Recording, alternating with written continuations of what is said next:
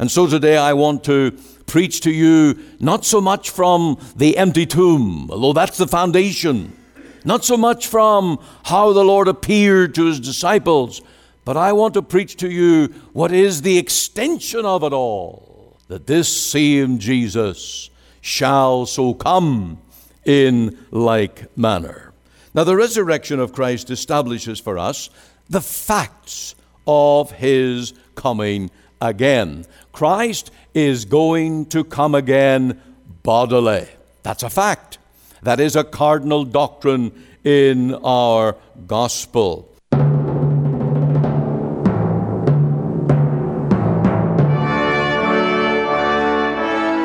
Welcome. You're listening to Let the Bible Speak, the radio broadcast of our free Presbyterian Church here in Cloverdale.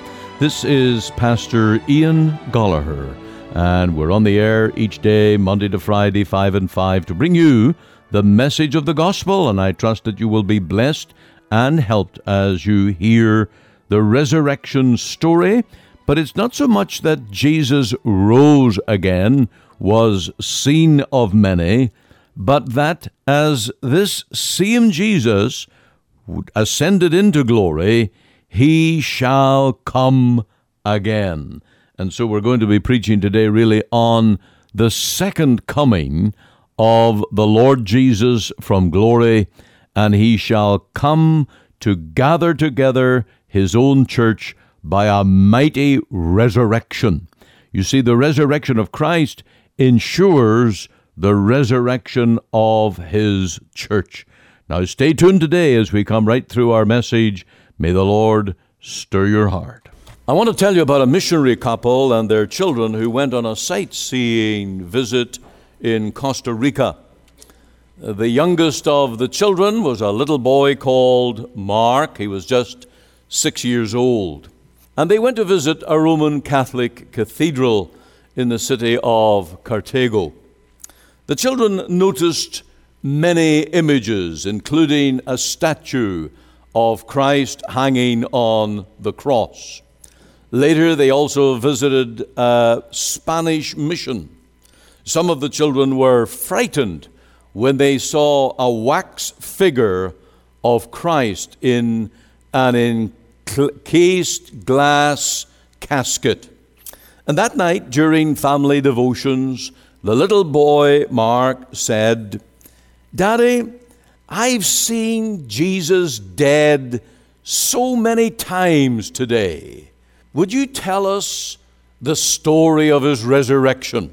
And so his daddy did. And after he finished the devotions, he said, Daddy, that is the best story in the whole world. And today I have the great joy of preaching to you what really is the best story in the whole world that Jesus is risen. I want to preach to you today not just that Christ is risen and the resurrection, but I want to take it one stage further to the what is built upon that doctrine that that same living Lord Jesus is coming again. In the law of gravity, what goes up must come down.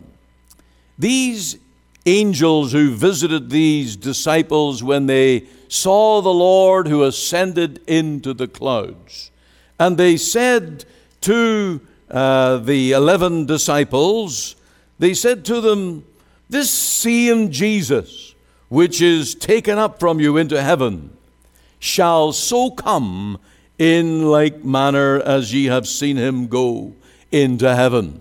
There they were, killing themselves with neck strain, looking up into those clouds, wondering would their Lord appear or not. And the angel said to them, This same Jesus shall so come in like manner. And so off they went to their work and to the upper room. The resurrection is the foundation of Christ's second coming. Such a doctrine that the Lord will one day come again, that he will appear in the clouds in great glory at the sound of a trumpet. That doctrine would be like a wet blanket if there was never the resurrection of the Lord Jesus from the tomb. If the tomb was not empty, how could we ever preach the coming again of the Lord Jesus? You might be asking here today, but what has this resurrection to do with us? Why, it is of such importance. The answer is very simple because the Lord is coming again. And the resurrection is the foundation of it. It is the very, very first step that enables us to preach this great hope. And so today I want to preach to you not so much from the empty tomb, although that's the foundation, not so much from how the Lord appeared to his disciples, but I want to preach to you what is the extension of it all that this same Jesus shall so come in like manner. Now, the resurrection of Christ establishes for us the facts of his coming again. Christ is going to come again bodily. That's a fact. That is a cardinal doctrine in our gospel. And that was the miracle of the resurrection morning. Because the thing that was missing was Jesus' body. It wasn't a spirit that they went looking for, it wasn't a phantom, but it was the physical body of Jesus. The thing that should have been there between those grave clothes. The thing that should have been observable and touchable inside the tomb, but it was gone. The body was risen from the dead, and the bodily return of the Lord Jesus is a fact because this same Jesus, as you have seen him in body, ascend into glory, he shall so come in like manner. Now, there were many that were interested in the physical body of the Lord Jesus. Think of Thomas, Thomas the doubter, the one who said, Unless I touch that body and handle him myself, I will not believe. And then a week later, when the Lord reappeared to his disciples, he said, Thomas, come on over, touch me, handle me and see. And he held out the scars in his hands. And of course, Thomas also put his hand, or the Lord invited him to put his hand right into the riven side where the Romans centurion spear had pierced him. Jesus' body was real to Thomas. And it was that physical body of Christ that satisfied Thomas and made him an apostle of the gospel. When Jesus appeared to the disciples on the seashore, he invited them to dine, and he himself partook of that food, all to prove the point that he was risen in a real physical body. And this is the cardinal doctrine of our faith. Christ will appear bodily. You may believe many other details or not believe other details about the coming again of our Lord Jesus, but this one doctrine you must believe. Jesus shall come bodily, he will be visible. Every eye shall see him when he returns in the very clouds of glory. Now, do you confess that? Do you say, That's my gospel? That's my hope? That's my Lord Jesus.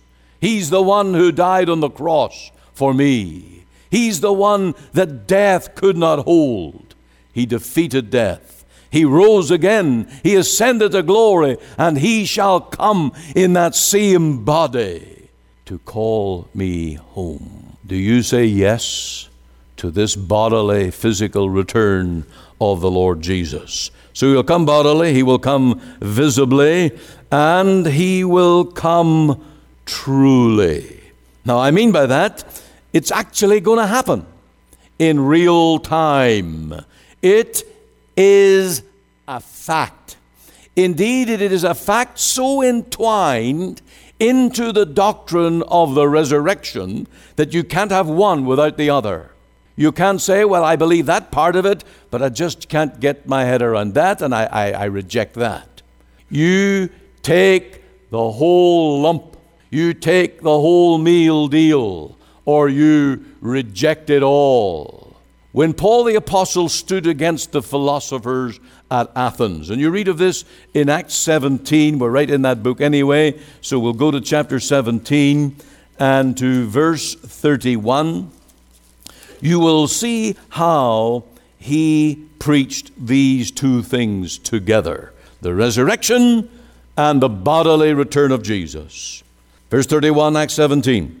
Because he hath appointed a day in the which he will judge the world in righteousness by that man whom he hath ordained. He's a real man. He was, of course, a real man on earth for 33 years. Yes, he was a supernaturally conceived by the incarnation in Mary's womb, but he came forth in a real physical human body. And he died in that real body as a man, the God man upon the cross. And he rose from the tomb physically in a human body. And by that man whom God hath ordained, whereof he hath given assurance unto all men, in that he hath raised him from the dead. Do you see how those two things go together in apostolic preaching? And if we today are to preach as the apostles, as in the New Testament, we must get these things linked together. And because the tomb is empty, because Christ is risen, because he has departed in a physical body, this same Jesus shall so come in like manner bodily, actually in real time. It is going to happen. To the apostles, the same power that raised up the Lord Jesus from the dead is the power by which they preached the gospel. That's how they could say to men and women, You can be saved. You can be delivered from your sins. You can be changed. You can be changed in heart. You can be changed from being a wicked, rebellious sinner to a new creature in Christ. Because the gospel that the apostles preached was the gospel of the power of the resurrection. That's why I wanted us to look at Philippians 3:10 where Paul said that I may know him and the power of his resurrection or the power that is in his resurrection. And that's the power by which he saves, converts, sanctifies and one day will glorify his people. Let me put it this way the resurrection was the act that let the genie out of the bottle. It started a process that can never be stopped. And of course, they tried to stop his resurrection. They tried to prevent, well, the story from being told by some means that he rose from the dead. They put guards upon the tomb, and they tried to deny it all, but the genie was out of the bottle. Christ was risen. And he appeared, not just to the women, but to all the disciples. And later to 500, Paul says. Now you just try to deny that. 500 witnesses to the living, risen Christ? How do you get that back in the bottle again? That would be like you running off some statement and putting it on the photocopier running off 500 copies and giving them out, distributing them to all your friends and neighbors or whoever. And then later saying, But I want to retract that. I want to deny that now. I shouldn't have written that. You just try getting that back. And the fact that Christ appeared to so many, it is absolutely undeniable. There are people who today try to deny the resurrection of the Lord Jesus, and thereby they tried to deny his second coming. The reality that the trumpets shall sound, and this same Jesus shall appear in the clouds, descending to reign, is a difficult thing to accept. It's hard to accept. How can it be? But remember something when the disciples saw Jesus crucified to the cross, and when they went into hiding, It was a hard thing to take in that their Lord was risen. And when the news broke, the women announced to them, He's gone, He's risen. They were not yes men who said, Oh, yes, girls, we, we, we know. No, it was hard to accept until Jesus appeared in their very midst. And poor Thomas was absent that day. That's a good reason never to miss church. Because when the big event happens, you're not there. You'll end up like Thomas. But then Jesus appeared to Thomas too, and to the many others. Now, the Lord Jesus made sure that he was seen. Would you go back to Acts 1 here, we're looking at, and look at verse 3. You can see how Luke is the author of the book of Acts. He is careful to write this in Acts 1, verse 3 To whom also he showed himself alive. That was deliberate. That was all deliberate. After his passion, by many infallible proofs. These are genuine, correct, unmistakable events, undeniable. And of course, the Lord appeared deliberately. Without the resurrection, there could have been no Christianity. Without a living Savior, Christianity was dead in the water. It had no future. We know that this truth, this reality of the living Lord Jesus, that it revolutionized those apostles from hiding fearful men to bold witnesses of the living Christ and of the resurrection. For Paul, a sight of the living Christ on the road to Damascus, one glimpse of his shining glory, one listening to his voice, Saul, Saul, why persecutest thou me? And Paul, the persecutor of Christians, the denier of Christianity, became its chief apostle in the New Testament. Yes, Jesus is alive. And the apostolic ministry was based on the resurrection. Paul's famous argument if Christ be not risen, then we are of all men most miserable. We are yet in our sins. And then he says in 1 Corinthians 15 22, but Christ is risen. And because he's risen, he's coming again. It's not over, he's coming again. Are you a believer? Have you accepted the grace, the gospel of the Lord Jesus, and say, Lord Jesus, even so come, Lord Jesus, for me?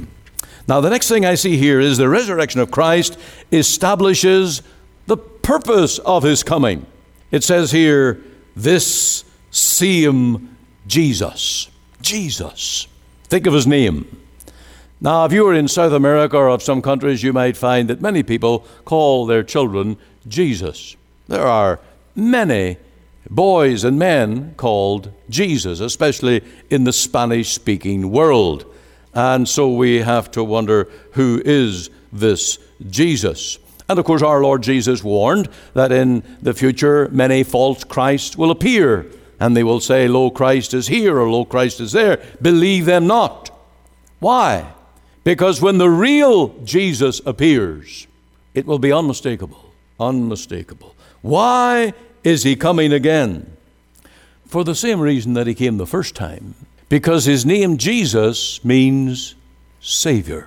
He shall save his people from their sins. And Christ is coming again, the second time, to gather in the harvest of his church. Why did he go to the cross? Why did he shed his blood? Why did he suffer as a substitutionary lamb in the place of others? Because he was purchasing his church. And he is going to return. He's coming again to gather them home to glory. Now, death is the old enemy of sinners.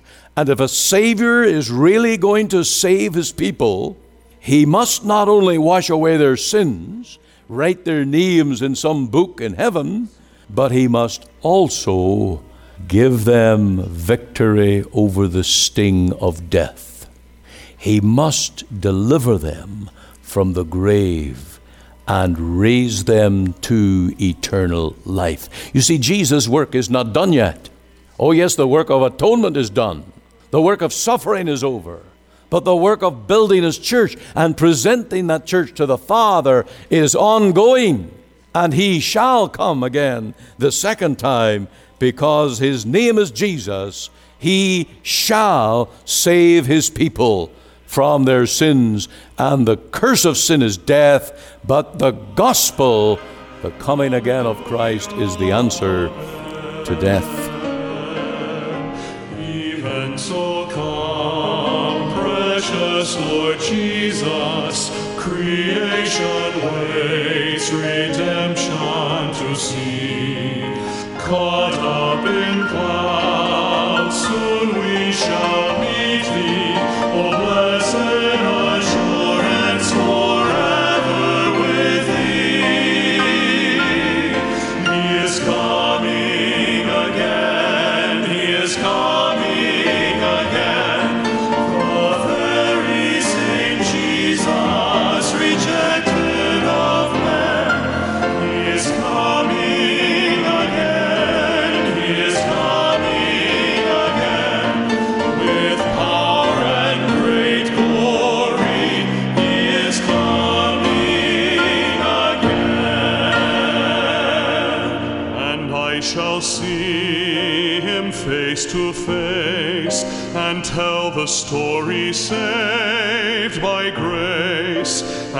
I shall see. him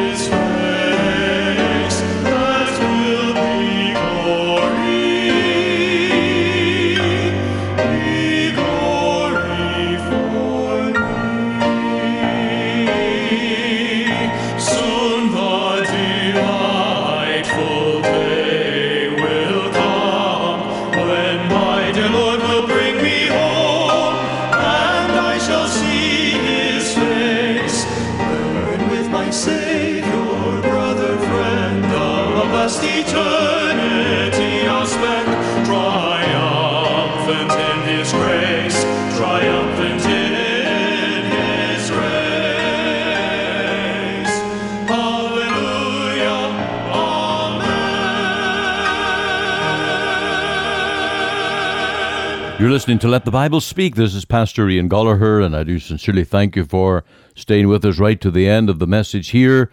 And uh, before we close and bring the announcements, we have just a few questions and answers. Just to recap, why do we insist on the resurrection of Christ as a fact of history? Well, firstly, it's his story. That's what this history is. It's the story, the reality that Jesus, the Son of God, burst from the powers of death and rose to life.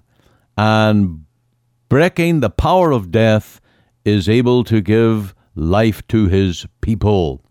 Now, the issue that uh, he was seen of many, including 500 witnesses, that can never be denied. Those are facts, and facts are stubborn things that just will not budge. And so the reality of the resurrection of the Lord Jesus is well founded on solid facts and on true history. Indeed, it is the most uh, attested truth of all time that Jesus, the Son of God, did come forth from that grave and appeared to many. Now, why is the resurrection and the return of Christ linked together? Well, let me say this that the bodily resurrection equals his bodily return. This same Jesus shall so come in like manner. And as we know Jesus arose bodily, we also know that he shall return bodily. And that is one of the fundamental doctrines of Christianity. Christ shall return.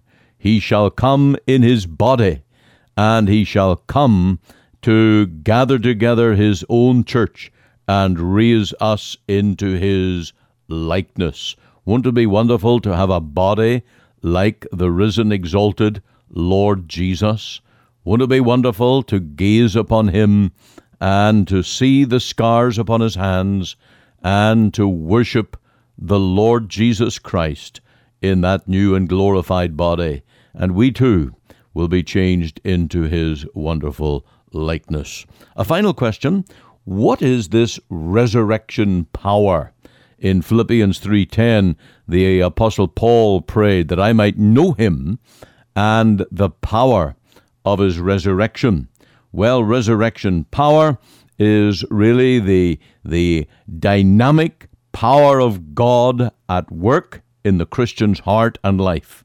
There is power for the Christian, and it's the same power that raised up our Lord Jesus from the dead, bursting the tomb and giving life uh, to the Lord Jesus. And every born again Christian has a degree of this power within him or her. So rejoice today that the Christian is not left powerless, we're not left hopeless, but that we will come to know Christ and grow in experiencing the power, the dynamic, mighty help that comes from the Lord. And I pray that that will be your portion today as a child of God. And if you're not a Christian, that you might realize that there is victory in Jesus because every person who trusts in him is given resurrection power. And I call you to personal faith in the Lord Jesus, trusting in Him. No more excuses that you can't do this, you can't do that, you can't give up things, you can't change your heart. Jesus will change you when you put your trust in Him. So come today and put your faith in the risen Lord Jesus Christ. You are listening to Let the Bible Speak, the radio broadcast of the Free Presbyterian Church in Canada. This is Pastor Ian Goligher. If you missed part of today's program or would like to hear it again, you can find it archived by program date on our website. Just go to www.ltbs.ca,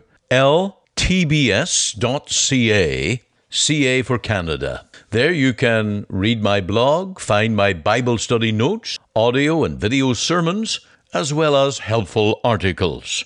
Or you can go to our podcast on iTunes. We're on the air Sundays at 9:30 a.m. for our full church broadcast and Monday to Friday 5 a.m. and 5 p.m. on this station to bring you the gospel from our Free Presbyterian Church here in Cloverdale. We also invite you to our church services on Sundays 10:30 and 6 p.m. Through our website you can listen and view to our online services at 10:30 and 6 p.m. Make it your Sunday worship. Click on the Live Now button on the home page of our website. Or if you would like to talk with me one on one as a pastor, please give me a call. The phone number is 604 897 2040. The mailing address is 187 9058 Avenue, Surrey, BC, V3S 1M6. We're located just two blocks north of number 10 Highway on 188th Street. Our website again is ltbs.ca. You can join us Monday to Friday, 5 a.m., 5 p.m. here on the station as we let the Bible speak.